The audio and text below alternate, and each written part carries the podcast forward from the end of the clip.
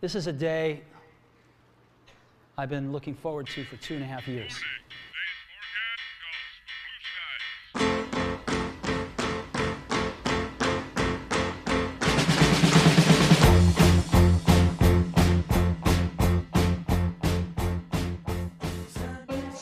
boa noite a todos. Sejam bem-vindos a mais uma live da Escola Discover. Muito obrigada a todos que estão presentes. É sempre um prazer poder compartilhar esse momento com vocês tão gostoso. E como vocês sabem, a gente tem sempre ela, que é uma convidada mais do que especial, mas ela já é de casa, nossa querida psicóloga Larissa Vilela. Boa noite, Lari! Boa noite, Mari. Boa noite, pessoal. Muito obrigada pela presença de vocês. Espero que seja um momento de muita aprendizagem, de construção, de tomada de consciência, de troca. Estamos aqui para isso essa noite. Sim, com certeza. E se você já está aqui nos assistindo, é, vai lá, manda para os seus amigos o link é, aqui do YouTube da nossa live, que vocês sabem que hoje o tema é super importante. Então manda nos grupos, compartilha no grupo da família, dos amigos, da, da escola que você estuda, da escola Discover, todos os grupos, compartilha também no seu feed, no, no seu Instagram, em todos os lugares, porque hoje o tema é muito importante, né, Lari? A gente tem, para finalizar esse mês de setembro, né, Lari? Hoje, dia 30 de setembro, último dia do mês. Fechando gente... com chave de ouro. Sim, para esse tema tão importante, né? Que é o tema sobre falar sobre suicídio, né? Para a gente poder entender um pouquinho o que é, como a gente poder ajudar alguém que nos dê alguns indícios. A gente vai falar sobre vários aspectos importantes hoje. A Lari veio aí com muitas informações importantes para a gente, né, Lari? Isso. Quando a gente fala sobre o suicídio, a gente, a gente precisa desmistificar esse assunto. Porque é um tema que causa muito é, estranhamento, né? As pessoas têm muito medo de falar sobre isso. Existem muitos mitos que, ao longo do tempo, da, das, das culturas, né, da família, da religião, foi se criando, é, impedindo a gente de falar sobre isso. Né? Muitas pessoas acabam ficando meio que barradas mesmo, limitadas, com medo. E a quando não sabe ele pode falar sobre esse assunto, né? Será pode que eu falar, devo como falar? falar? Como? Uhum. Como abordar isso, né? É, eu falo que, eu já falei isso aqui numa, numa live, né? Eu falei, como a gente, muitas vezes, a gente é condicionado, porque a gente já chega para uma pessoa e pergunta assim, e aí, Mari, tudo bem? Eu já tô influenciando você me responder o quê? Eu tô bem. tudo bem. Se você pergunta para alguém, tá tudo bem? E a pessoa fala, não, olha, eu não tô bem, olha, eu tô muito mal, ou eu tô muito triste, alguma coisa tá acontecendo na minha vida. O que acontece? A gente parece que desarma, porque a gente não sabe nem como reagir muitas vezes a isso. Então, é importante a gente começar por aí, a trocar o tudo bem, né? Por como vai você, como é que como você, você tá está, uhum. como você está, como é que você está hoje, né? Deixar de perguntar por educação, mas perguntar porque nós nos importamos realmente com aquela pessoa, com aquelas pessoas do nosso trabalho, da nossa família, da nossa vivência. Né? Então, é, desmistificando isso, por isso que todo ano eu venho falando sobre suicídio em todas as plataformas, em todas as instituições, escolas, todo mundo que me acessa de alguma forma, eu faço questão de fazer esse trabalho para desconstruir, porque para trabalhar a questão de saúde mental. E aí a gente vai entender que grande parte das pessoas que pensam em suicídio, que tentam suicídio, que pensam no suicídio como uma saída muitas vezes, são pessoas que estão passando por transtornos de ordem emocional, né? Então, é importante a gente desmistificar, porque sem saúde mental, como eu também vivo falando, não há saúde, né? Então, é importante a gente falar sobre isso. E o Setembro Amarelo, ele vem justamente com essa, é, com essa ideia, né? Falar, levar a informação, desconstruir todos esses mitos, né? E a gente está fechando o mês com a nossa chave de ouro. Excelente. Pessoal, e vocês que já estão aqui conosco, nos assistindo, vou pedir algumas coisinhas para vocês. É, a gente sabe que hoje deu uma chovidinha, ventou bastante, então às vezes a nossa internet está um pouco instável. Então, se você qualquer coisa, coloca lá no chat se deu uma travadinha para a gente. Eu sei que no comecinho ali já comente. Se preocupa com o próximo, né? Nós nos preocupamos com a nossa família, com os nossos amigos, com o ser humano em si. E o que a gente pode fazer, é, às vezes, perante alguma situação, a Lari vai nos ajudar em relação a isso.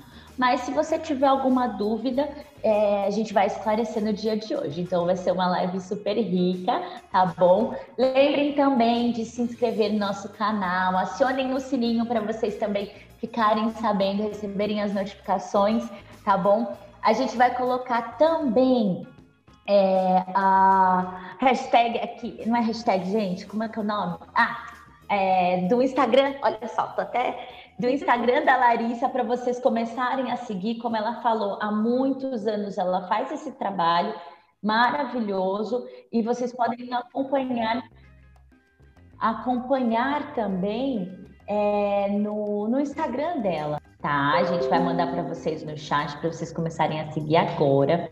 Também aproveitem, marquem a gente lá agora fazendo os stories. Será que dá para fazer uma foto? Vamos sorrir para fazer uma foto. Vocês podem já tirar uma foto para postar lá no Instagram, falar que você está nos ajudando. É importante esse assunto. Então compartilhem também, né, nos stories de vocês, né, Lari? Compartilhando essa, essa questão. Estamos falando sobre esse assunto e você está aqui com a gente também. É um assunto que é tão importante, né? Então, vamos pausar para a gente tirar uma foto, Lari? Vamos! então, gente, momento foto, tá? Eu vou, vou, contar aqui e aí você, eu falo, sei lá, já alguma coisa assim, tá bom? Então, vamos lá. Um, dois, três, já! Aê! Ah, pronto. Agora marquem a gente nos stories. É, a produção vai colocar aqui uh, o arroba ah, não é arroba que fala. Como é que fala isso? Eu também tô. Eu não sei. Vai colocar o nome. É arroba. É arroba Larissa Vilela.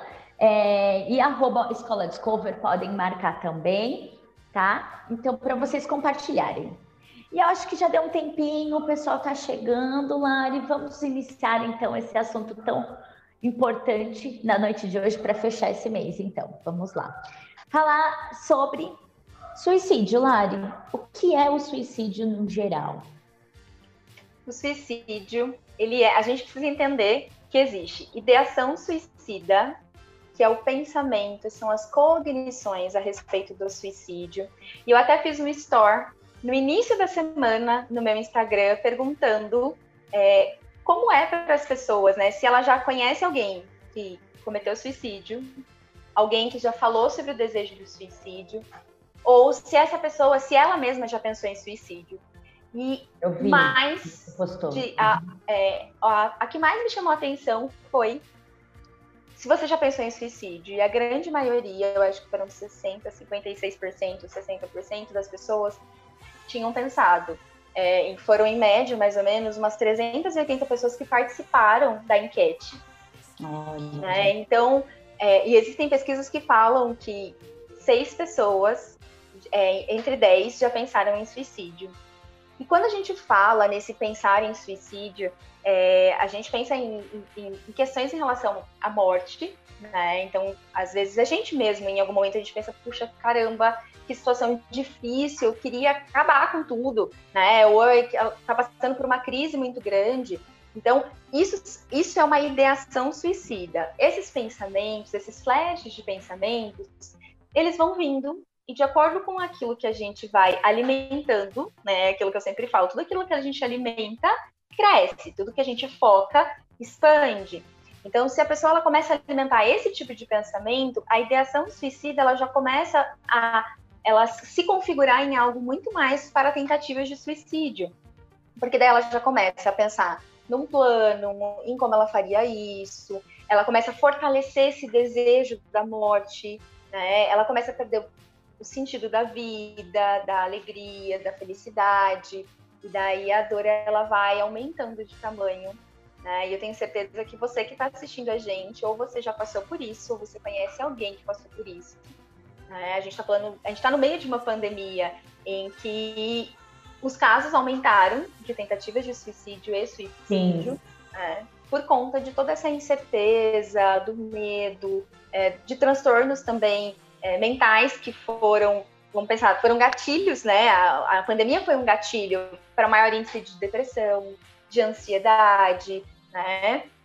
É, perda de emprego, perda de um familiar, de ente querido, de estrutura. Então, tudo isso colabora muitas vezes para um pensamento e desejos suicidas, né? Então, a ideação suicida é uma coisa, tentativa de suicídio, né, é, é o outro ponto, e tem que é a tentativa que leva ao suicídio, e tem também é, os comportamentos lesivos, né, sem a intenção de morte, né, que é o quê? A automutilação, que é um cutting, é, pular de lugares altos, né, tomar medicação acima da posologia. Então, tem muitos pacientes que eu já recebi também que acabam tomando muito remédio para dormir, né, na tentativa realmente de amortecer ou de. Que a, a, a, o dormir nada mais é do que apagar. Né? A gente não, tem não sentir mais aquilo, né? Isso. Né? Que também é um auto. É autodestrutivo, mas ele não, não tem essa ideia do suicídio, né? Pode ser um início. Então a gente precisa entender isso para a gente conseguir avaliar se essa pessoa que fala sobre a morte, sobre morrer, os sinais verbais, comportamentais, se isso é alto, médio ou baixo risco. Porque a gente avalia isso e cada, cada, cada nível que a gente vai avaliar é uma conduta diferente que a gente vai ter. E a gente vai falar sobre isso mais para frente, né? E, então é mais ou menos isso. O suicídio, eu acompanhando muitos pacientes que passaram por tentativas de suicídio, pacientes que perderam pessoas para o suicídio, né? É, eles sempre dizem que a dor muitas vezes é tão grande que na verdade ele não quer acabar com a vida, porque até que ele tem, ele quer viver, né? Ele pensa, poxa, eu quero viver um futuro, eu quero me casar, eu quero viajar, eu quero ter o meu emprego, a minha casa, tem até esse desejo. Porém, a dor é tão grande que ele, ele, ele encontra no suicídio a saída para todos os seus problemas. Sim. Ele quer acabar com a dor, né? Isso, é acabar com a dor, não com a vida. Mas uma coisa acaba levando a outra. Então, como a 90% dos casos das pessoas que cometem suicídio, Mari, elas têm um transtorno mental não diagnosticado muitas vezes e não tratado, se a gente fala de um transtorno mental, a gente fala de dessas questões cognitivas, das percepções sobre a vida alterada. Então ela não consegue muitas vezes achar realmente saída. Ela não pensa, ela não consegue encontrar forma de lidar com aquele sofrimento, com aquela perda, com aquela dor, né? Eu tenho certeza que assim como eu, você e várias outras pessoas já passaram por problemas muito difíceis ou já acompanhamos pessoas que passaram por momentos difíceis e olhando de fora, a gente fala, nossa, a saída é só desse jeito, é fácil, é só você resolver assim, né? Faz isso, faz aquilo. Porque quando a gente está fora da situação, a gente tem um outro olhar, né? Não tem, não é carregado de emoção, que muitas vezes nubla os nossos sim, olhos. Sim. O envolvimento, às vezes, com a situação, né? Faz com que a gente não consiga perceber, ver, às vezes, uma saída, né? Isso. E alguém de fora consegue pontuar isso pra gente, né? Fala, poxa, é, deixando bem claro aqui uma coisa, né? A dor, ela não se compara. Porque eu também, o que eu já ouvi demais, né, de vários pacientes, é assim, as pessoas não entendem a minha dor, as pessoas não, não, não respeitam a minha dor, é, de pais falar para filhos, toma vergonha na tua cara, você não sabe o que, que é problema, você tá querendo se matar por causa de homem, por causa de mulher, né, cresce, e, e, gente, a dor ela não se compara, a dor ela se ampara, porque aquilo que dói em mim não dói em você. Essa é uma frase que eu uso muito. Aquilo que me machuca, aquilo que me desestabiliza, não desestabiliza você. Então a dor ela não se compara, a dor ela se ampara. A gente tem um mau hábito de julgar as situações de acordo com a nossa ótica, com as nossas vivências, com os nossos recursos emocionais, mas nós precisamos é, respeitar a individualidade do outro, o tempo do outro, o processo do outro. Não é porque você amadureceu muito rápido, porque a vida exigiu de você isso, que o outro também vai ter que amadurecer. Não é porque você elaborou muito rápido um término de relacionamento que o outro também vai elaborar, porque cada um tem um tempo. Ah, mas eu perdi alguém muito especial e para mim foi um tempo de luto e a vida seguiu. E existem pessoas que estão presas num luto patológico, porque é um transtorno, por 10 anos. E às vezes ele nem sabe, né? Nem sabe. Muitas vezes. Né? Muitas. Ó, oh, na minha família, eu tinha a minha avó, a, a nona, uma italianona, que perdeu o marido com 35, 36 anos. Ela ficou de luto, vestindo preto todos os dias, por 4, 5 anos. Essa é história que a minha família conta. Ela nunca se envolveu com ninguém. Durante todos, até ela morrer, porque ela faleceu, já vai fazer quatro anos. Ela nunca se envolveu com ninguém. E, e eu tenho certeza que ela passou por um luto patológico, porque não é natural. Né? Lógico, a gente sofre, é, é, cada um vai passar por um processo de luto de uma forma, mas vestir preto, ela, é, minha, minhas tias contam que ela só chorava, que ela não saía do quarto, que a filha mais velha teve que cuidar das outras filhas porque eram quatro, porque ela não conseguia reagir, ela passou por um processo de depressão. Então, a pessoa. E ela não enxergava isso, tanto que ela não enxergou por muitos e muitos anos. Né? Então, o luto é algo muito difícil de se lidar. Então, não é porque a gente elabora uma coisa rápido, o mais fácil, que o outro também tem que ser no mesmo tempo que a gente. E é muito importante a gente ter esse olhar sensível, esse olhar realmente aberto para o outro, né? Para conseguir identificar, para conseguir ter essa empatia de se colocar no lugar do outro, de poder ser solícito, né? É, e às vezes, ajudar essa pessoa a procurar ajuda. Porque eu já recebi várias pessoas no consultório, assim, olha, é, eu vou te passar o contato da minha amiga. Não, eu vou passar o seu contato para minha amiga porque ela precisa de terapia. Ou leva a amiga até o consultório, deixa na porta, fala, olha, eu, venho, eu tô te esperando ali, tá bom? Fica à vontade, tem o tempo que vocês precisarem. Então você vê que são pessoas que são parceiras, né? Que entendem a dor daquela pessoa e sabem que ela precisa de, uma, de um suporte profissional, né? E eu acho muito legal quando eu vejo isso. Bom, boa noite quem chegou quase agora ou quem chegou ali no meio. Boa noite a todos. Gente, sejam muito bem-vindos. É, eu sei que vocês estão mandando aqui umas perguntinhas, muitas delas, né? A gente vai res responder com o decorrer da live, né, Lari?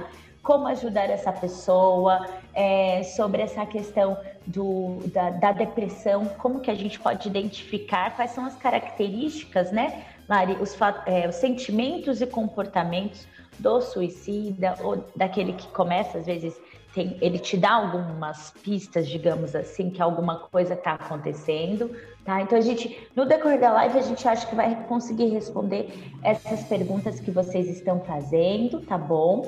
Então, podem mandar mais perguntas também, que a gente, se a gente não cobrir, no finalzinho a gente faz, tá? Eu faço um pente fino aqui para vocês. Muito legal. A última live que eu fiz, que foi pela UNG, é, foi muito legal, Mari, porque as pessoas começaram a. Até teve uma, uma das participantes que falou assim: Nossa, gente, estou me sentindo uma terapia em grupo. Porque um começou a compartilhar que passou por depressão, a outra tentou suicídio aos 14 anos, a outra tentou aos 32, a outra teve ideação suicida e compartilhou isso com os filhos e com o marido. E, e, daí ela falando sobre a força que ela precisou, o suporte profissional que ela teve, familiar, o quanto isso foi diferencial. E esse espaço foi, é, foi tão rico que realmente parecia uma terapia em grupo, né? Porque daí e o bacana. Uhum. E o bacana é que você vê que você não tá sozinho, né? Exatamente. E foi isso que eu falei para eles no final. Uhum. Porque a gente acha que a gente tá sozinho, que só a gente passa por isso.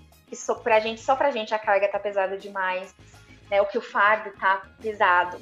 E a gente começa a olhar e ver que não, né? Existem mais pessoas que estão assim, que você não tá sozinho. E que se outro conseguiu, você também vai conseguir, né? Que procurando ajuda a gente consegue lidar com a depressão, com a ansiedade, com a, o suicídio, né, com a ideação suicida, com a perda de sentido de vida. Então vamos lá. A gente vai falar mais um pouquinho, vamos destrinchar um pouquinho mais sobre esse assunto, né? É, por que, que é tão importante a gente falar sobre isso, Lari? Quais são os dados assim que a gente tem sobre essa questão de suicídio no nosso país? Uhum. Todas as vezes que todo ano eu atualizo os dados, né, é, com a, os dados da OMS, que é a Organização Mundial de Saúde, então eles fazem pesquisas, levantam né, as estatísticas. E todos os anos eu me surpreendo muito porque o, o, o número só tem crescido. 2020 já estava, é, estatisticamente, já estavam ali. É, o prognóstico já era que seria o ano em que o maior índice de suicídio aconteceria, isso antes da pandemia, né? Que existiriam, que a, depressão seria a doença mais incapacitante do mundo. Sim. Né? E isso antes da pandemia. Com a, com a pandemia, como eu disse, isso acabou potencializando ainda mais. Então, é, por ano, aproximadamente 800 mil pessoas colocam fim à vida no mundo por suicídio. Gente, é muita gente. É muita gente. 200 mil pessoas são adolescentes e jovens adultos, né? No Brasil são 12 mil jovens e adultos a cada 40 segundos, essa foi uma, uma das, é, um dos marketing maiores né, do Setembro Amarelo, né, que a cada 40 segundos uma pessoa põe um fim na sua vida em algum lugar do planeta. Então, se a gente já está aqui uns 20 minutos de live, calcula isso, 40 segundos multiplicado pelos 20 minutos, quantas pessoas em algum lugar do mundo morreram. Né? Gente, é... eu já quero chorar já é uma realidade que é, é um choque muito grande, né? Em pensar no sofrimento e na dor, em pensar que a cada três segundos uma pessoa atenta contra a própria vida. Isso entre o suicídio e a tentativa de suicídio, né? É, por dia, 1.920 pessoas cometem suicídio, quase duas mil pessoas, né? É, é, e estima-se que 10 a 20 tentativas de suicídio para cada ato consumado. Então, esse índice ele aumentaria muito mais. E eu vou te explicar o porquê, Mari. Porque muitas vezes, na hora de, do registro da morte, né, é, muitas famílias escondem por vergonha, é, porque não querem que as pessoas saibam que foi por suicídio. Muitos acidentes, por exemplo, automobilísticos, que, que, que foi a causa, foi o suicídio. É, como tem uma, uma pista reta e o cara ele vira o volante, ele cai no penhasco ali, ou ele bate numa árvore, ou ele bate em outro carro, no caminhão, na ponte, no que for, aquilo vai ser contabilizado como um acidente automobilístico, ele não vai ser considerado um suicídio. Porque a pessoa estava sozinha, então não tem como. Entendi. Né? Então, esses dados, eles poderiam ser muito maiores, eles devem ser muito maiores do que realmente esses dados que a gente vê. Então a gente precisa falar sobre suicídio, porque quando a gente faz essa troca, esse diálogo, quando a gente constrói esse espaço de possibilidade para o outro se expressar, para ele entender que ele não está sozinho, que existe, existe um jeito de lidar com isso, que existem pessoas que os ama, né? Porque uma pessoa que ela tá em depressão, uma pessoa que ela tá sofrendo muitas vezes, ela olha para o lado e ela tá sozinha, por mais que tenham pessoas ali mas ela tem uma alteração de percepção.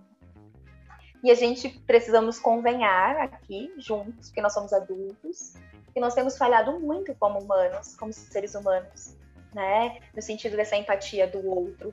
A gente muitas vezes vive, vive muito mais em redes sociais, né? Nessa interação digital e pouco olho no olho, né? O pegar na mão, o acolhimento mesmo. Às vezes a pessoa compartilha com a gente um problema e a gente está tão dentro do nosso problema que a gente nem dá um ouvido. O outro fala que não está aguentando mais, que a vida está pesada demais e a gente, ah, tá bom.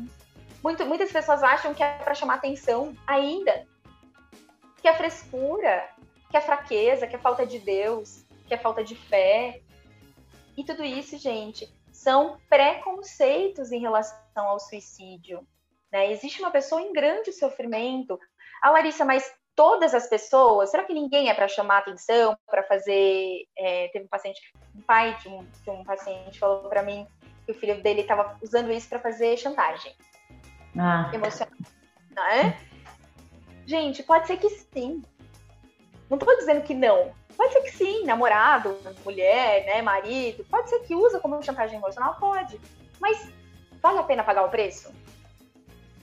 E se não for uma chantagem emocional? E se realmente a pessoa já vem alimentando esse pensamento suicida e você não dá realmente a importância que tem aquilo e a pessoa realmente atenta contra a própria vida? Então leve a sério, né? Todos os indícios, todos os sinais que as pessoas dão em sua volta, porque o suicídio ele é real, ele acontece. Muitas pessoas relatam para mim dentro do consultório que pensam em suicídio, né? E que muitos, e a gente vai falar um pouquinho sobre essa rede de proteção, porque existe uma rede de proteção que, que é muito importante, e por isso a gente entende nosso papel, sabe? De amigo, de esposa, de marido, de, de colega de trabalho, de mãe, de filho. Quando, quando a gente se autorresponsabiliza né, pelo outro, nessa parceria, nessa cumplicidade, a gente entende que a gente serve como rede de apoio. E eu já ouvi, olha, Larissa, eu só não tiro a minha própria vida porque eu não sei como a minha mãe lidaria. Eu acho que ela sofreria demais, eu não quero que ela passe por isso. Eu, não, eu penso em tirar minha vida, mas eu não quero é, que alguma coisa aconteça com eles, que eles sofram, sabe? Então é muito importante a gente estar bem sensível a isso. Né? A, a essa atenção, né? Esses sinais. Exatamente. Lari, uma coisa que o pessoal tem colocado aqui, e daí eu queria que você falasse um pouquinho, é dessa relação. Eles têm perguntado de como, é, tem perguntas aqui, é como eu, eu, eu consigo identificar se a pessoa está com depressão, né? É, se o Alzheimer tem é, relação com também a depressão, mas a maior parte eu queria também entender um pouquinho qual é o, o, a relação entre a depressão e o, o suicídio, sabe? É, se você puder falar um pouquinho, porque daí eu acho que vai Sim. falar um pouquinho sobre esse, essas Total perguntas tem total relação, né? A, a depressão ela não é a única doença, o único fator psicológico que desencadeia o suicídio. Né? A gente tem vários outros, mas a principal é a depressão. Então, o que, que é a depressão? A depressão é uma doença. A gente precisa começar por aí. Infelizmente, que nem eu falo para os meus pacientes, a gente não tem um raio-x que dê para a gente examinar a psique né? Então tem muita gente que fala, ai, mas como é que você sabe que é depressão? Porque a gente avalia os sintomas do paciente. Então a depressão ela traz sintomas muito é, claros. Preciso antes de começar esses sintomas desconstruir, desmistificar algumas coisas, porque muita gente acha que a depressão ela é só aquela depressão clássica. E qual é a depressão clássica? que a pessoa não toma banho, que a pessoa só chora, que a pessoa não quer trabalhar, que a pessoa não sai de casa, que a pessoa não consegue cuidar da higiene básica e fica só chorando. Gente, isso é depressão. Chama de depressão clássica, né? Essa que a gente vê.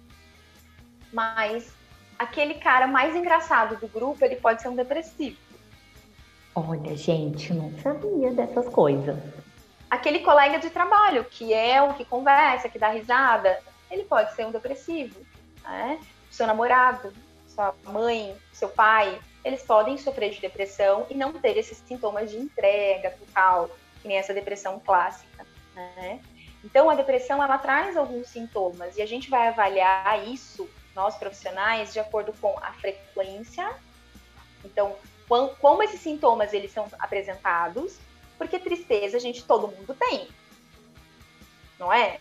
Tem dia que eu acordo super disposta, tem dia que eu acordo triste.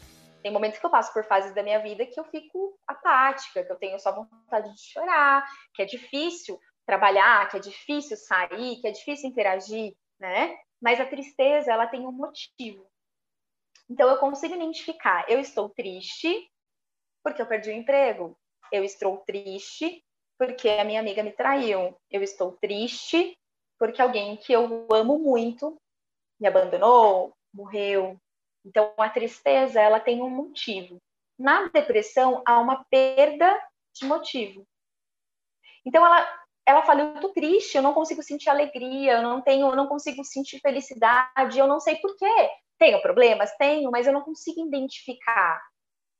É uma tristeza que não tem começo, é uma tristeza que parece que não, tem, não vai ter fim. É, é pontual, né? Assim, não, não existe esse, esse ponto em, em Isso. Si, né? Você é, consegue uma... identificar com clareza. Uhum. entendi. Outro sintoma é aquela perda de interesse pela vida, pelas coisas que antes amava fazer e agora não, não quer mais. Então, é uma pessoa que ela gostava muito de ouvir músicas, agora ela não escuta mais. Gostava muito de sair com os amigos e agora não sai mais. Gostava de tocar algum instrumento, de cantar e agora não canta, não toca. Jogar videogame, amava fazer inglês, amava estar nos lugares e agora não fazer faculdade, daí já pensa em desistir da faculdade, né? Já desiste muitas vezes das coisas, começa a desistir da vida, né? Então tem choros muito constantes. É uma, acho que mais o principal é realmente a, essa, essa tristeza, sabe? Mais profunda, mais sem, sem esse motivo tão aparente, né? É, e é muito importante a gente é, conseguir fazer essa separação né, entre essa tristeza e a depressão, né? Porque são sintomas assim que a gente para e fala, poxa, não é fácil você lidar com isso, né? O paciente que ele, a pessoa que passa pela depressão, ela sabe o quanto ela se vê muitas vezes dentro de um espaço que ela não consegue sair, que ela não vê saída. E por isso que a ideação suicida entra. Porque é uma perda de sentido tão grande que a vida não tem mais sentido. Que as relações não têm mais sentido. Né? E daí o suicídio ele passa a ser uma possibilidade. Então, mais ou menos assim, você falou que a depressão, né, um dos, dos grandes sintomas, né, é, que levam à depressão. Então, a pessoa começa a sentir essa tristeza sem ter esse motivo, perder interesse por coisas das quais ela eh, sentia muito interesse, gostava, amava fazer no dia a dia, com os amigos, familiares, era aquilo que ela sentia prazer e começou a não sentir prazer mais durante um período. Isso foi acontecendo, foi acontecendo, foi acontecendo, e ela começou a se sentir vazia, digamos assim, porque não entendia o porquê, o porquê da tristeza, não via motivo, digamos assim, para fazer determinadas coisas. Uhum. Exatamente. Então, o suicídio ele passa a ser o quê? Uma possibilidade. E daí é onde a gente é, entrelaça esse tema da depressão e do suicídio. Né? Então, é um fator. Como eu coloquei ali no início, a, o, o suicídio em si, ele é um fenômeno muito complexo. Por quê? Porque ele não tem uma causa única.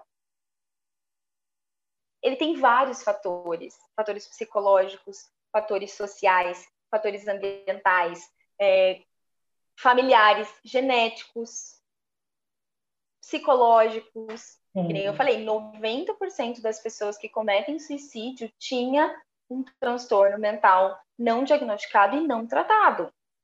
Isso mostra que se aquela pessoa que cometeu suicídio ela tivesse tido um suporte, uma ajuda, um, um tratamento adequado, ela muitas vezes não teria cometido suicídio. Aqui Por não, isso. Tá... Ah, desculpa, Madre. Pode falar. Não. Não, que você falou que é, até a questão da sociedade, o ambiente, né? Houve um comentário, uma pergunta, na verdade, mas em, é, em relação a isso, né? Também, se a sociedade, o sistema em si, eles colaboram também é, negativamente para chegar ao ponto, né? De se suicidar também, né? Se, por exemplo, existe é, traumas de infância podem também influenciar? Sim, com certeza, né? Porque existem traumas que trazem marcas tão profundas que a pessoa ela consegue, ela tem muitas vezes recursos, né?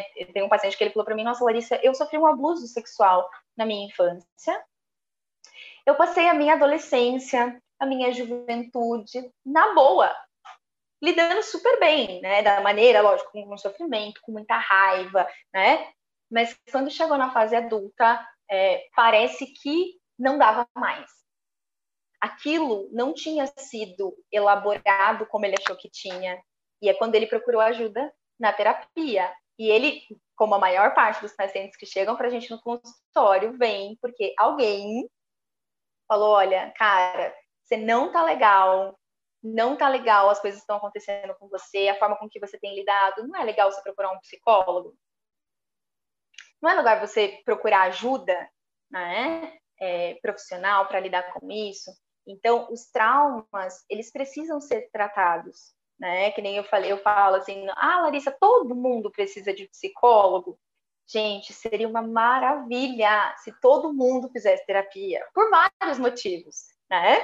Mas eu sei que não é uma realidade muitas vezes possível, né? Apesar que eu vou mostrar para vocês um pouquinho mais para frente é, como dá para a gente procurar ajuda, mesmo não tendo condição financeira, mesmo tendo uma condição financeira um pouco mais é, restrita, né, tendo outras prioridades, apesar que a nossa saúde mental tem que ser a nossa maior prioridade, tá bom? Não é porque eu sou psicóloga que eu estou dizendo isso, mas porque eu estudo sobre e eu vejo tá. que se as coisas não andam bem na nossa cabeça, elas não andam bem em lugar nenhum. Você vai estar num emprego bacana, você pode estar morando em Paris ou em qualquer outro lugar do mundo onde você fala, puxa, que sonho que eu estou vivendo. Mas se as suas emoções não estão legais, você vai estar lá e você vai estar sofrendo, você não vai aproveitar a viagem, você não vai vivenciar tudo aquilo com a felicidade, com a realização, com o prazer que você estaria. Então, sem saúde mental, não há nada. Né? Então, priorizem a saúde mental de vocês se vocês estão passando por depressão, com, é, se identificou com algum desses sintomas que eu falei, existem muitos outros, gente, que a gente pode trabalhar, né, sobre a depressão em si, já que ela é uma das doenças principais que levam ao suicídio. É, ou se você tem um trauma que você vivenciou, seja ele qual for, tá, gente? É, trauma, normalmente o paciente ele sempre traz para mim, ah, eu acho que os meus problemas nem são tão grandes assim. Porque eu não sofri um abuso sexual, eu não fui violentada é, fisicamente pelo meu pai e pela minha mãe, eu não passei por um, sei lá, os traumas mais clássicos que a gente imagina. Gente, lembra que eu falei que dor não se compara? Então, se você tem algo na sua vida que gerou em você essa marca que parece que nada está indo, que toda vez você volta naquele ponto, isso é um trauma. E a gente precisa, seja uma traição, seja um abandono, seja alguma coisa que você experienciou, seja algo que é cíclico na sua vida, que você sempre está repetindo, sempre está vivendo aquilo. Muda-se os personagens e a, a, situação ela sempre se repete, né? Leva para terapia. Porque isso é importante. Uma coisa também que eu ia até te falar, Lari, nós falamos aqui sobre alguns, algumas características que às vezes as pessoas podem dar que dão esses indícios que ela está em depressão, né? Mas é, importante frisar também, gente, que a gente não vai sair nomeando, né? E de, mesmo porque nós não temos essa questão assim de diagnosticar. Às vezes as pessoas elas estão tristes por um motivo, né? E às vezes ela não quer compartilhar com você também. Não dá para falar, ah, você está com depressão, coisas Psicologizar do tipo. tudo, né? Esse Exatamente. é eu uso. É, então, assim, precisa também é, ter também esse carinho com a pessoa para você não, às vezes, chegar e falar assim, ah, você está com depressão, tá? É, porque a gente precisa levar ela ao, ao profissional, a conversar, tentar ouvir ela, eu acho que falar, a pessoa falando faz com que ela se sinta melhor, né? Mas é ser amigo, companheiro ali, mas sem diagnosticar, né, Lari? Sim, e é legal você falar sobre isso, Mari, porque uma das coisas que eu trabalho muito é a questão de não rotular o paciente. De não rotular o paciente. Porque quando a gente rotula alguém, seja o que for, até eu no consultório, eu gosto de trabalhar o sintoma, trabalhar o transtorno e depois eu falo para o paciente, eu muitas vezes nem falo do que, que ele está sofrendo, porque a gente vai trabalhando aquilo. Não que eu esconda o diagnóstico da pessoa, porque muitas vezes ela precisa tomar a, a consciência de que ela realmente está passando por um processo muito difícil, que ela precisa levar com seriedade e responsabilidade. Né? Ser participa, é, participante ativo do processo. Né? Mas é importante a importância de não rotular. Então, não rotulem, né, gente? Essa questão, ah, o depressivo, o ansioso, o bipolar, que também é outra coisa, né? Tipo, ah, você é bipolar, como se fosse algo pejorativo, isso também é um transtorno. Eu vi que alguém colocou alguma coisa sobre melancolia e depressão aqui no chat, né? Então, a melancolia é um sintoma da bipolaridade, né? Que tem a ver com a tristeza, que vem com a depressão também, né? Só que no bipolar você tem a fase de mania e a fase de melancolia. Então, por isso que é essa oscilação muito grande, né? Uma hora tá muito triste, uma hora a vida não tem sentido, uma hora briga, fica com raiva, na outra hora tá feliz, a vida é colorida, é maravilhosa. Isso é uma doença, é um transtorno de ordem mental e a gente precisa levar com seriedade. Porque se as pessoas que convivem, eu sei, gente, a família sofre muito, os amigos sofrem muito lidando com pessoas assim, no trabalho, mas se o suporte ali acaba sofrendo, vocês imaginam a pessoa que está passando por trás de tudo isso. Porque ela reconhece o quanto é doloroso, o quanto é difícil, o quanto é, é, é os ciclos eles se repetem muito. Né? Então não rotulem, né? Ou suicida, se a pessoa ela tentou suicídio alguma vez e discriminar a pessoa, ou achar que ela é fraca, ou rotular, né? Achar que é, um, é um, uma porcelana que não pode ser tocada. Né? Então não, acolham isso. Entende que o suicídio ele é um processo. Então ele tem começo, ele tem meio e ele muitas vezes tem fim. Então não é de uma hora para de uma hora para outra, não é da noite para o dia. Tem até um, uma, um, mito, né? Quando eu faço a palestra, eu pergunto mitos e, e verdades, né? É, ah, a pessoa que fala sobre suicídio é sempre impulsivo? O suicídio é sempre impulsivo, né?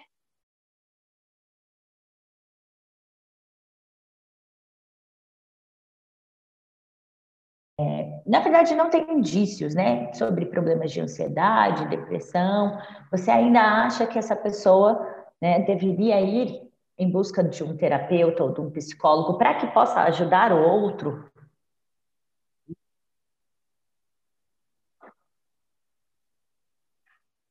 Yeah. Você quer que eu... eu vi que você voltou como host aqui.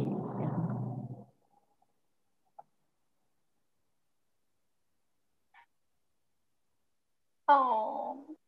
Mas aí a gente pode dar continuidade. Só me fala a hora que voltar. Será que é a minha? Não, não é a minha, porque a gente está aqui no chat falando, né? Eu travei. Eu travei um pouco que eu vi aqui. Mas daí eu estava te ouvindo. Eu achei que era eu que tinha travado.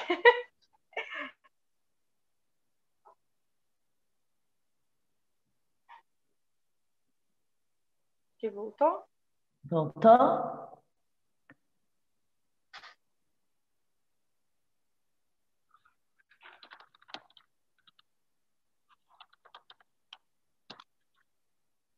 Ah, tá. Oi, pessoal. Vocês conseguem nos ouvir? Deu uma ca... caiu um pouquinho, travou. Vocês conseguem nos ouvir? Quem está ouvindo, escreve sim, por favor. Eu sei que a gente caiu aqui um pouquinho.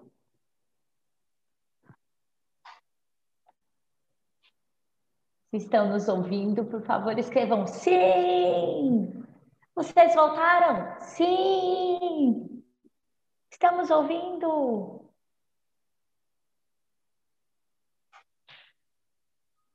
Pessoal. A gente vai sim. aguardando vocês responder. Isso. Voltou aí para vocês?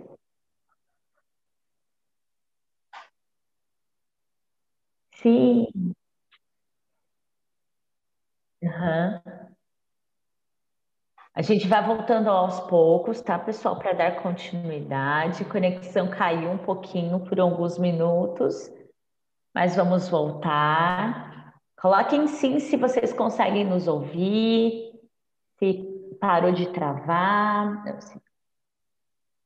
Coloca no chat para a gente que a gente está vendo aqui. Sim, voltou. Obrigada. Aê! Sim! Podemos voltar? Podemos voltar? Sim. Tava, a gente estava no gás ali, né? Mas acontece, gente. Acontece, gente. Tá, tá, tá travando. Mas eu... Uhum, pode falar. Eu acho muito importante a gente responder aquela pergunta do Matheus Silva. Do Matheus. Isso que ele colocou, né? Se uma pessoa que ela não não tá, ela não ela não sofre de depressão, ansiedade, doenças maníaco-depressiva, né? Se ela precisa ir ao psicólogo para ajudar outras pessoas. Gente, sim, né? Se você sente essa necessidade, porque às vezes a gente está envolvido muitas vezes com familiares, não vezes em que, poxa, Larissa, olha, eu, eu me relaciono com alguém que sofre de depressão, que sofre com ansiedade, eu não sei lidar, porque isso também traz sofrimento. Por mais que você não sofra de um transtorno, muitas vezes você não sabe como lidar com aquilo. E eu sempre falo, né? Quem cuida daquele que cuida. Se a gente pega outros transtornos, né? Como alguém colocou aí em cima, né? Doenças como Alzheimer, né? É, como é difícil para o familiar, para o cuidador. Muitas vezes, até na, no dia que eu fiz a live na UNG, um dos participantes disse que um, um, uma pessoa da rede ali de amigos dele tem um filho autista e ela não estava suportando mais aquela rotina, o diagnóstico, e é uma, é, é, o autismo ele não tem cura. Ele não via mais, assim, é, como é que vai ser minha vida. E ela cometeu suicídio. Oh. Né? Então, assim, quem cuida daquele que cuida? Né? Quem cuida daquele que está ali, muitas vezes poxa, eu tenho alguém que eu amo demais, que é muito importante para mim, e eu não consigo lidar, né? Me traz sofrimento, me traz. É, eu quero poder ajudar também, isso, esse suporte, porque muitas vezes a gente quer ajudar e a gente acaba atrapalhando. Então, um profissional também pode te ajudar nesse processo, né? Não vem para terapia só quem sofre de depressão ou quem tem problemas, né? Venha para terapia. Trauma. Uhum. Não, vem para terapia aquele que quer resolver os seus problemas, vem para terapia aquele que quer evoluir, vem para terapia aquele que quer Auto, se autoconhecer, né? Se auto-perceber, poderia alcançar as suas maiores potencialidades, né? Então, vem para terapia. Então, isso eu sempre falo, não é porque eu sou psicóloga, né? Lógico que o meu conhecimento, a minha vivência, né? Ver pessoas que vieram muitas vezes com a ideação suicida, que vieram após tentativas de suicídio, é, e hoje estão super bem, né? Hoje estão aí vivendo suas vidas, conseguiram fazer um tratamento de forma responsável, é, autorresponsável, né? No sentido de não, eu, eu preciso, eu quero, é por mim, e faz o tratamento tanto medicamentoso, porque muitas vezes é preciso tomar a medicação, e a terapia, e a pessoa está super bem. Né? Então, isso é uma realidade. Então, é muito importante estar atento a esses sinais, né? Entender o suicídio, porque ele é complexo demais e tem várias causas, como eu falei, essas, né? Então, abuso físico, abuso sexual, abuso psicológico, o bullying, né? A identidade de gênero. Então, aquela pessoa que ela está se descobrindo e ela está se percebendo, ela sofre preconceito, e daí ela não sabe como lidar com aquilo, ela vê no suicídio uma saída é, problemas interpessoais de relacionamento, problemas com família, é, essa mudança é, na sociedade, né, tanto política quanto econômica, tanto na saúde, que nem a gente está vivendo agora por conta da pandemia. Familiar também, né? Pais que se separam e às vezes a criança também ali acaba sofrendo, né? Não só criança, mas até mesmo adolescentes, adultos que passam por Exatamente. Então, as causas, elas são diversas. E daí a gente volta naquele ponto. A dor do outro não é a minha dor. Então, a gente precisa ter essa empatia e identificar essa pessoa como alguém que precisa de ajuda. Eu sempre falo que é, uma pessoa que ela tem a ideação suicida, que ela tenta suicídio, ela passa pelos quatro Ds. E quais são esses quatro Ds? Né? Primeiro, a depressão, sintomas depressivos, que é essa tristeza, essa apatia, falta de vontade de fazer as coisas, né? Perda de esperança, né? De vislumbrar. Depois ela passa pela desesperança. Então ela olha, ela não vê esperança mais de nada. Ela vê, ela não vê mais saída para nada. Né? Uma das perguntas que a gente, que eu normalmente eu falo para os pais, familiares, amigos fazerem é: você tem esperança de que as coisas vão melhorar? Uma uma pessoa que ela está pensando em suicídio, ela vai responder de bate pronto, não. Não tem esperança nenhuma de que essa, essa situação vai mudar. Mas, poxa, será que daqui um ano as coisas não vão melhorar? Daqui 10 anos, daqui 20 anos? É impossível. De alguma forma, isso vai melhorar. A gente ressignifica, a gente tem uma capacidade, gente, incrível de se adaptar às situações mais adversas, que a gente chama de resiliência. Essa palavra linda. Incrível, né? incrível. Eu Nossa. e você, nós temos. Muito. O que a gente não tem muitas vezes é paciência dentro do processo. É entender que vai passar, né? Assim como dias felizes não duram para sempre, momentos felizes, fases felizes da vida não duram para sempre, a tristeza também não dura para sempre a decepção. um vídeo esses dias, né, que fala que a vida não é bonita como nos contos de fadas, e nem nos contos de fadas sempre são bonitas, né? Nas historinhas para dormir que nós ouvíamos quando é, era antigamente nos filmes. Uma coisa você precisa fazer. Não é tudo mágico, não é do, da noite para o dia, né? Então, às vezes, para você ter um momento gostoso, um almoço gostoso com a sua família, existe um processo, um trabalho, que é você preparar o seu almoço. Dá trabalho para ter aquela refeição Sim. gostosa, né? Depois então, a louça, a sujeira. exatamente, mas o momento foi compartilhado, foi um momento incrível, foi um momento gostoso, né? Então, que tudo na vida existe trabalho. Existem momentos que a gente não gosta das coisas, como a louça, por exemplo, que tem que lavar depois, uhum. né? Mas a gente teve um momento anterior que foi maravilhoso. Então, que a nossa vida, o nosso dia a dia é, é assim. Eu achei muito interessante, eu acho que, que faz parte, né, Lari? Sim, exatamente. Então a gente não fica, a gente é, é não do nada dura para sempre. Então, essa fase ruim, gente, não vai é, determinar uma vida ruim. São fases, fases boas, fases ruins, fases difíceis, fases fáceis, e a gente vai passando, né? E conforme a gente passa, a gente vai se tornando mais forte, a gente vai vendo a nossa consciência e provando muitas vezes para nós mesmos o quanto a gente conseguiu superar aquilo. Que às vezes a gente falava, nossa, eu acho que eu nem seria capaz, acho que eu não ia conseguir, e a gente conseguiu. Faz uma breve reflexão aí de coisas que você já passou na sua vida que você achou que você não conseguiria passar e não passou. Eu já tenho um monte que eu achei que era o fim da linha, que não ia ter saída, que não ia dar certo, que acabou. Mas a gente vai se adaptando, a gente vai se recriando, a gente tem a possibilidade de recomeçar a todo momento.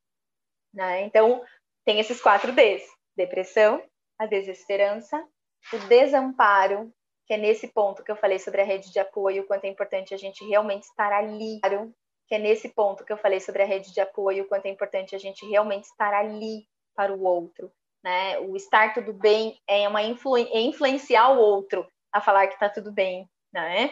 E o último D é o desespero. E daí no desespero entra a, a, o ato suicida, né? Então, junta esses quatro sentimentos baseados nesses quatro Ds, e ele realmente se vê desesperançoso, depressivo, desamparado e desesperado. E daí é o momento em que a ideação passa, né, dessa, dessa ideia de morte para o ato em si. É de respirar fundo, né, pessoal? E eu sei que, assim, assim como muitas pessoas colocaram no chat perguntando sobre como agir, né, Lari? E, e é, você deu essas, esses indícios, né? Como a gente pode identificar. E como é que a gente, digamos que eu tenho uma pessoa aqui, que eu consigo identificar algumas características. Como é que eu ajudo é, essa pessoa a não chegar nesse último D, como você falou? Né? Talvez. É, no, no, no, no, no desespero, né? Como é que a gente pode fazer para ajudar essa pessoa que talvez tenha algumas, algumas dessas características que você mencionou? Uhum. Primeiro, eu gostaria de voltar um pouquinho ah, tá, para falar quais são esses sinais, né? Então, assim, como identificar? Porque eu falei sobre todos os sintomas, sobre o processo, de como é difícil, mas existem dois sinais, né? Ah, Quais são esses sinais? Não dois sinais exclusivos, tá, gente? Dois tipos de sinais. os sinais verbais e os sinais comportamentais. Então, os sinais verbais é aquela pessoa que fala que a vida não tem mais sentido, que ela quer morrer, que olha, vocês vão ver, um dia vocês vão acordar e eu não vou estar mais aqui, né? Ou faz, satiriza muito com essa questão da morte, né? Então faz toda piadinha, brincadeira em relação à morte, ao morrer, eu não quero mais, a vida não tem mais sentido. Então esses são indícios verbais. Existem indícios que entram um pouco no verbal e no comportamental, que eles são manifestos através das redes sociais. Né? Então, por exemplo, quando alguém comete suicídio que você conhece, se você já tentou ou você já foi lá e entrou no Facebook daquela pessoa e você viu um monte de post com ideias suicidas, ideias depressivas, ideias dolorosas, né? Porque aquilo ali são sinais de que a pessoa está em sofrimento, né? Que alguma coisa não estava legal, né?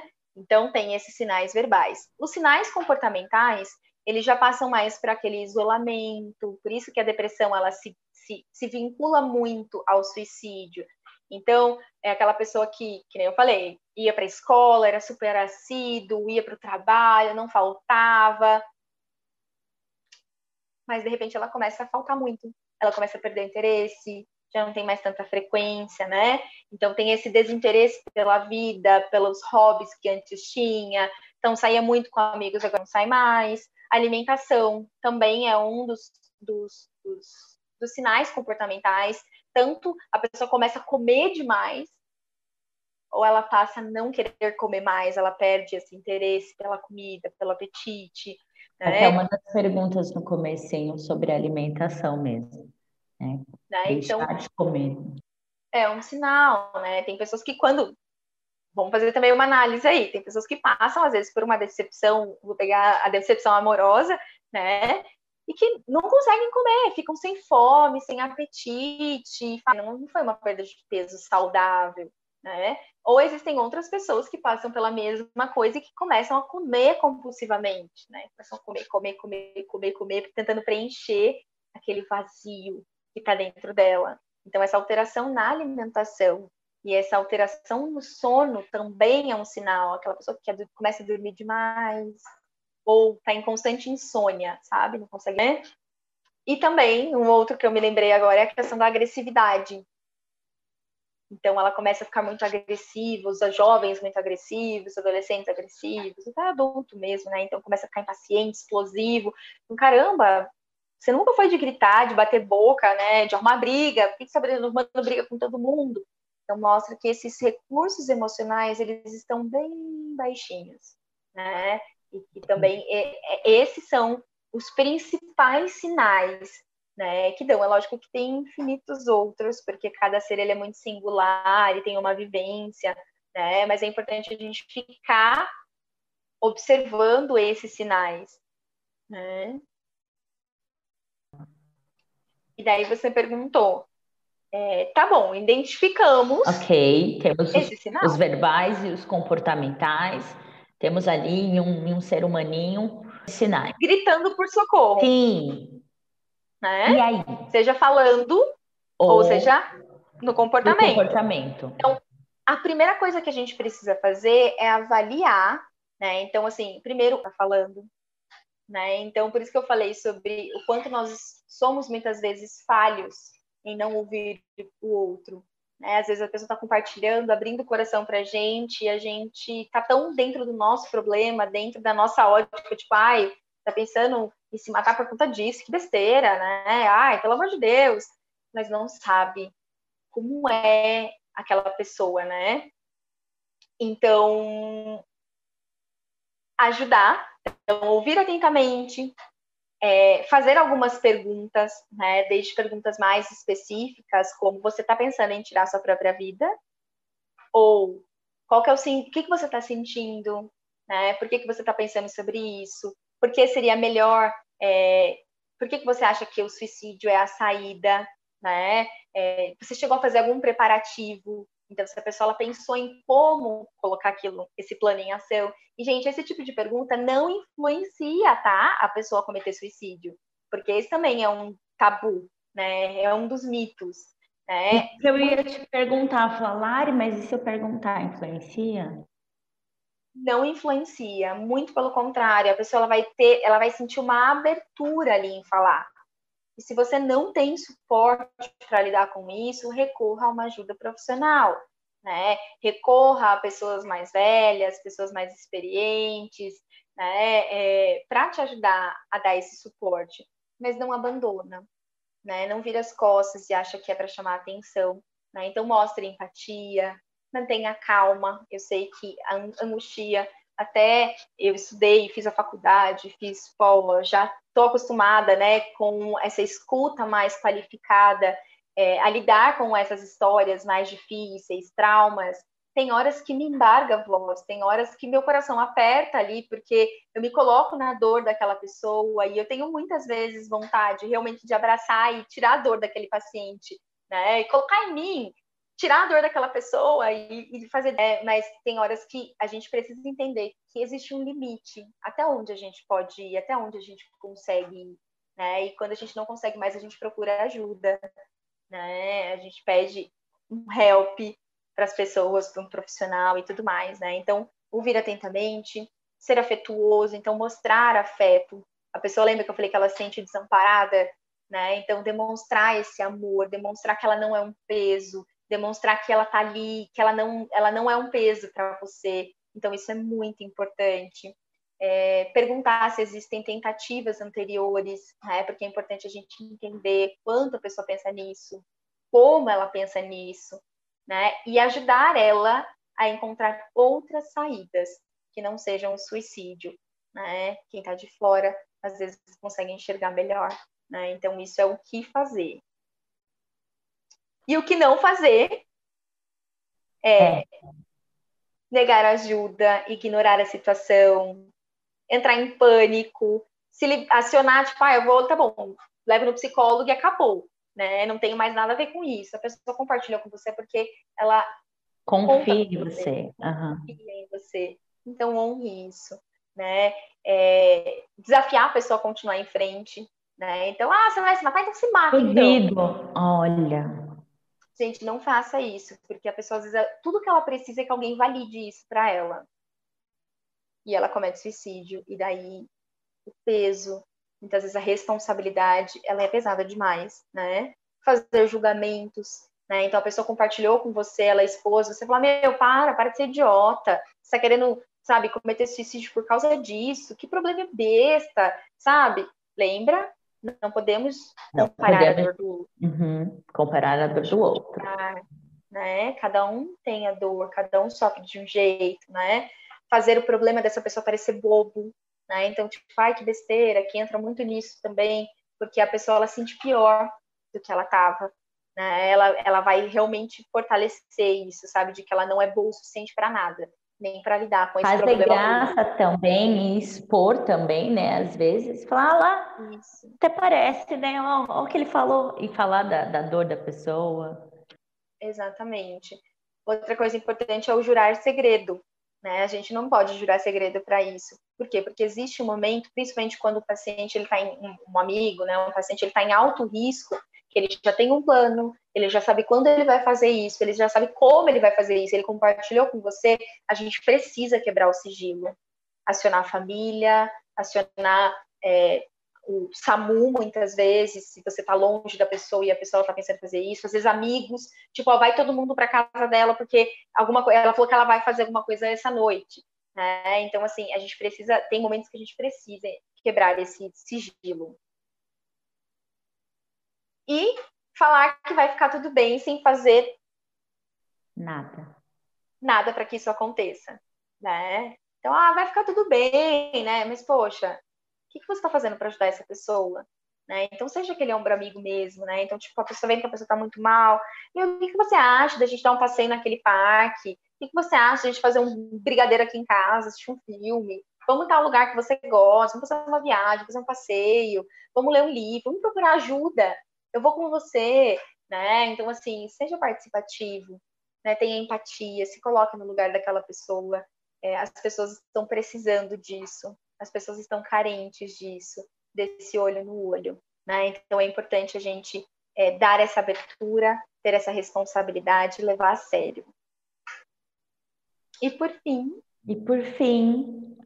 Aonde então, procurar ajuda? Aonde? Aonde? Porque você falou, às vezes nós temos pessoas que, que não têm condições financeiras, né, Lari? Isso é uma realidade, ainda mais depois dessa Sim. pandemia, que tudo acabou se agravando um pouco mais, e a questão de desemprego aumentou, né? E aí, se a gente tem é, outros lugares que a gente possa buscar ajuda?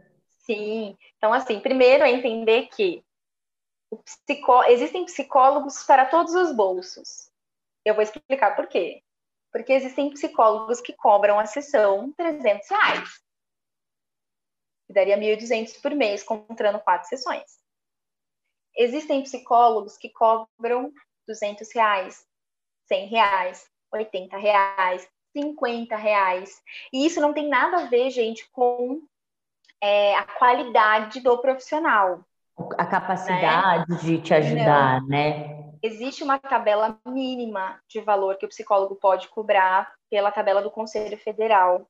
Mas a gente também, é, até a gente, isso já é negociado no conselho, a gente conversa muito sobre isso, sobre a realidade das pessoas. Eu luto muito por uma pela psicologia acessível.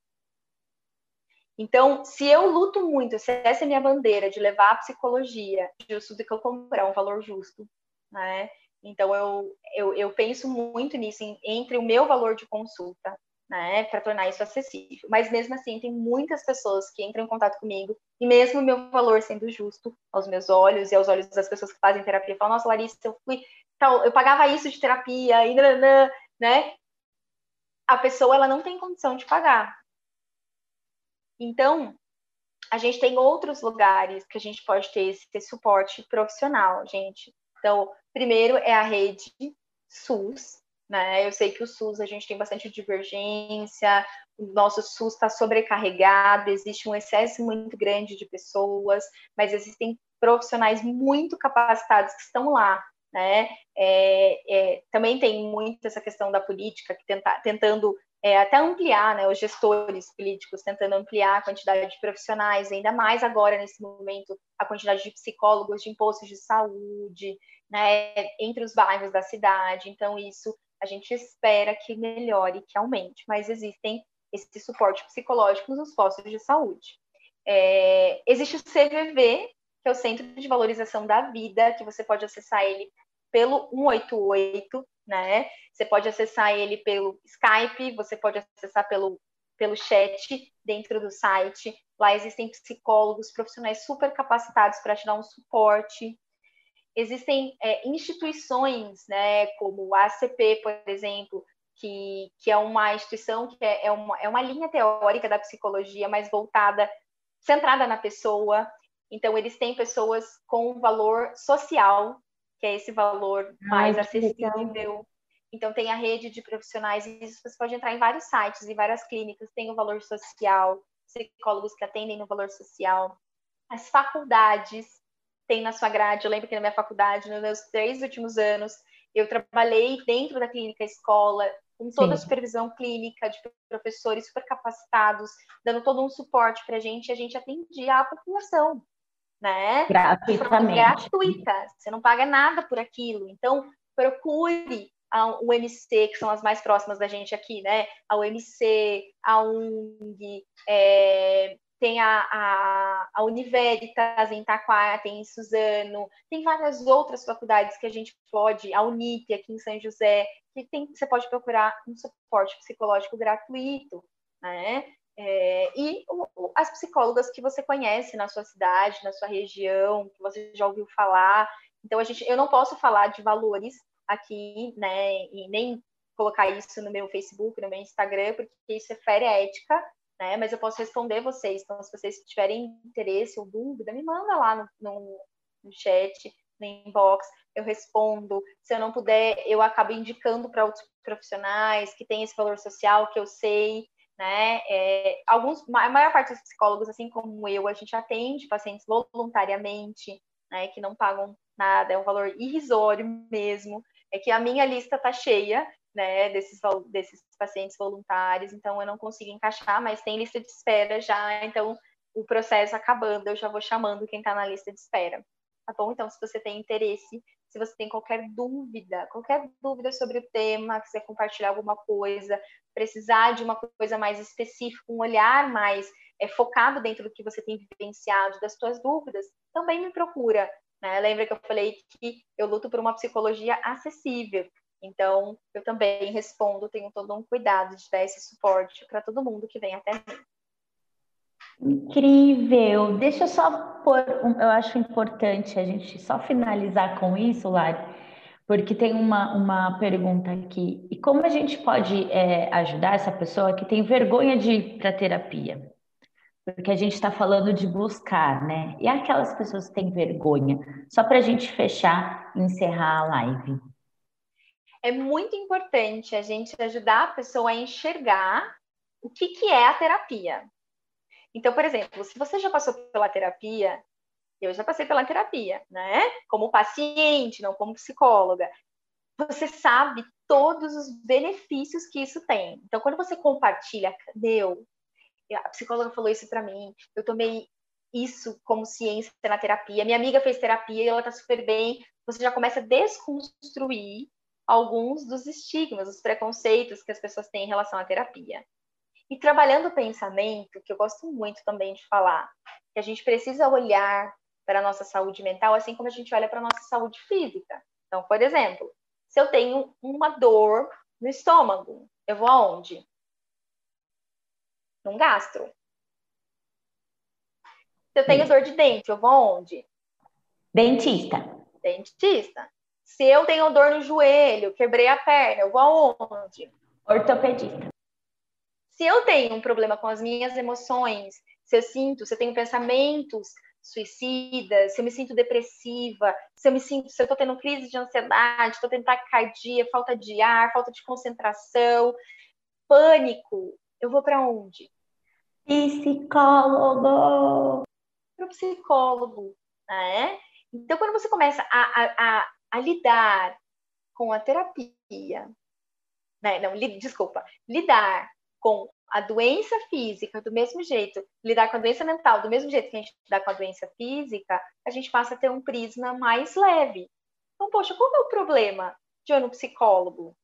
Psicólogo já foi considerado uma coisa de gente louca, gente doida. Hoje em dia não mais. Que nem eu falei, vem gente para terapia por diversos motivos. Por trauma, por depressão, por ansiedade, por autoconhecimento, problemas de relacionamento, problemas com familiares, neuroses na família, tantas outras coisas, né? Problemas no trabalho, não consegue se encaixar em área nenhuma profissional, começa uma faculdade, termina, faz outra, depois faz outra, daí vê que não era aquilo que gostava, né? E fala, meu, não sei o que eu quero fazer da minha vida, né? Vem para terapia. Então, a terapia é um espaço para todos. Né? Então é preciso desconstruir isso. Então, quanto mais a gente trabalha esse pensamento, por isso que no meu Instagram eu trabalho sobre diversos temas é justamente por isso, né? Para que as pessoas comecem a se identificar e comecem a falar, caramba, é para todo mundo, né? Para todo mundo. É para todo mundo.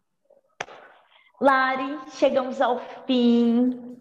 Amei, Sim. espero que tenhamos ajudado você aí de casa.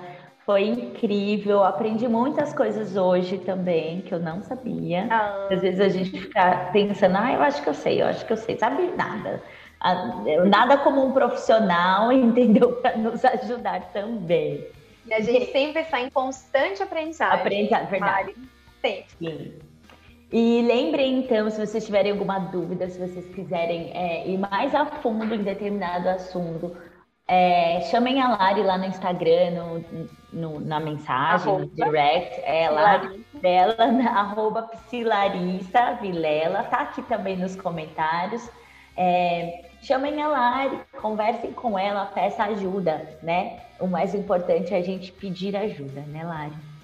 Isso mesmo, gente. E compartilhem né, essas informações, compartilhem os posts, Lá tem bastante posts sobre depressão, sobre ansiedade. Compartilhem com as pessoas, marquem as pessoas que vocês querem que acessem isso. Porque quanto mais a gente divulga as informações, pode ser da minha página, tá, gente? Não é marketing, tá? Da minha página, ou do CVV, ou de outras psicólogas, ou de outros profissionais da saúde. Porque a gente compartilhando, a gente vai criar uma grande corrente do bem. A gente vai levar esse apoio mútuo às pessoas, esse olhar mais sensível e empático, tá bom? Então, assumam a autorresponsabilidade aí também de fazer por vocês, de fazerem pelos seus amigos, familiares, para a sociedade de forma geral. Vocês podem fazer isso. E, muito obrigada. Beijo, Beijo, pessoal. Boa noite. Boa noite. E até a próxima. Até a próxima. Obrigada, pessoal, pela presença de vocês. Desculpem a conexão ruim, são esses ventos, tá mas vocês estão aqui e eu fico muito, muito feliz com isso. Beijos. I thought I had it all together, but I was led astray the day you walked away. You were the clock that was ticking in my home. Changed my state of mind when so hard to find. Your feelings.